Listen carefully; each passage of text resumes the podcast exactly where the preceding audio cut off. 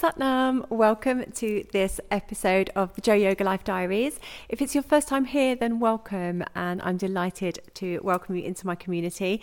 Here at this podcast, I discuss things family, life, motherhood, all with a yoga and meditation perspective. I'm also the founder of Kundalini Connections, which is an online yoga, meditation, and ritual library, which you can find at kundaliniconnections.co. Whether you are an experienced Kundalini yoga practitioner or you're just looking at finding a new way to develop your spiritual growth or to find a greater grounding in life, then take a look. There is a seven day trial, so you can just try out some of the classes, some of the meditations, and see what you think and see how it makes you feel and how it benefits your life. It's certainly massively benefited my life. Kundalini yoga became something so huge to me when I first tried it out, and now it's pretty much all I do. Um, so, yeah, go and have a look. KundaliniConnections.co. And so, moving on to today's subject. Now, a question I get asked quite frequently by people who practice yoga a lot and people who are just starting out is what is the right amount of time that you should be practicing yoga and how often should you do it? And if you are delving into the Instagram pages of yoga, you'll find there just a wealth of beautiful images, lithe, fit bodies who appear to be doing yoga 24 7 hours a day. And maybe they are. Maybe that's what you need. But it's a quite a personal experience. Yoga is massively, massively personal. And so, how often should we practice yoga? Well, as with all things yoga, this is an interesting debate, and there is a variety of answers, and it really does depend on your personal circumstance. So, when asking yourself this question, how often should I practice yoga?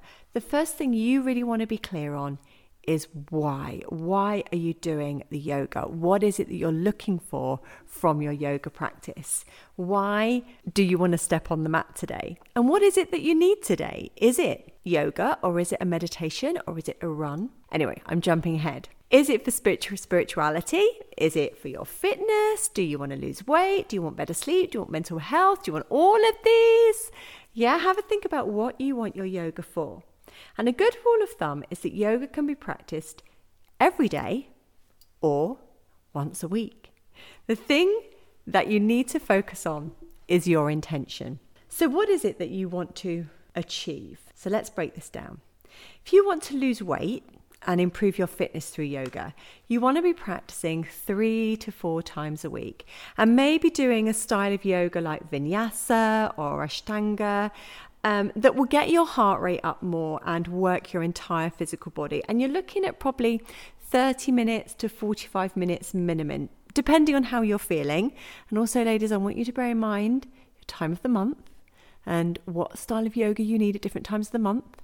There is another episode all about that somewhere in my library, so go and have a look. If you're looking for sort of spirituality, then doing something every day is a good place to start. But you don't have to be rolling the mat out and spending a lot of time there. You can be doing a five minute meditation, which is just as much part of yoga as it is a mindful practice. Yoga means union, so the connection of the mind, the body, and the spirit. So if you are sitting in a meditation pose and your mind is in meditative state and your breath is calm, you are doing yoga. Remember, um, body and soul practice together.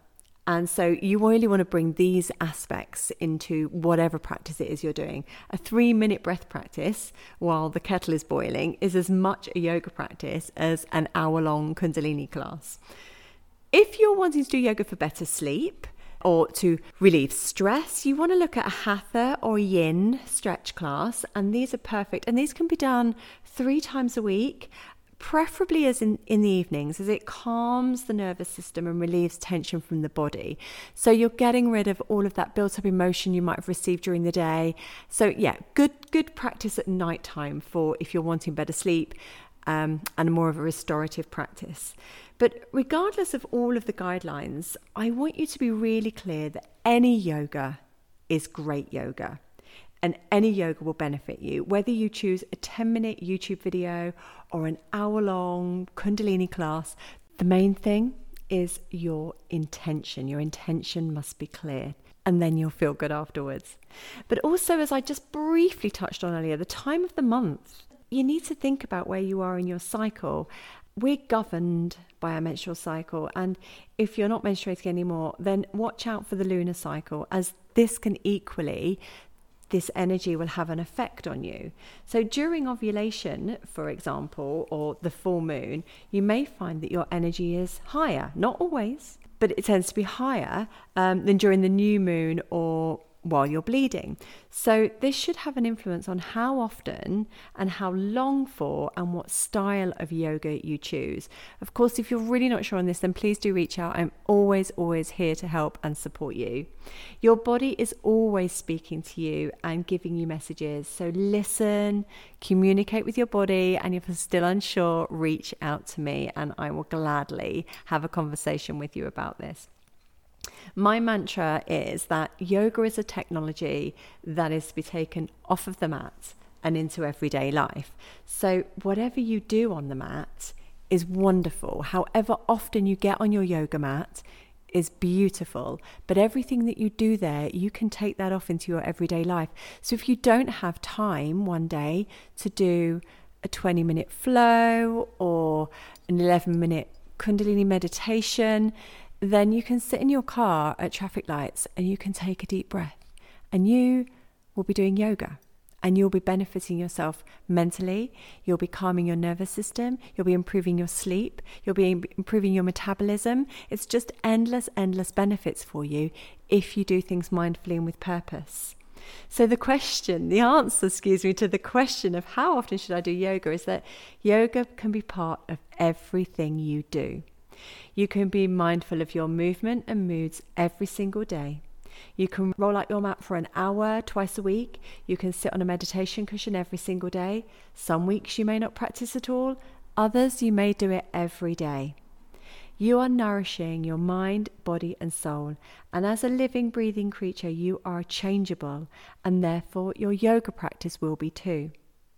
Enjoy every time you embark on yoga whether you're doing pranayama, breath work, meditation, yoga nidra, if you're going on a breath walk, all are beneficial and will nurture you as a whole human. They're all valid. And you know what? It isn't even about the numbers, it's all about how you feel. Your yoga practice is perfect for you. Change it up when you feel you need to, calm it down when you feel you need to. There isn't a set rule.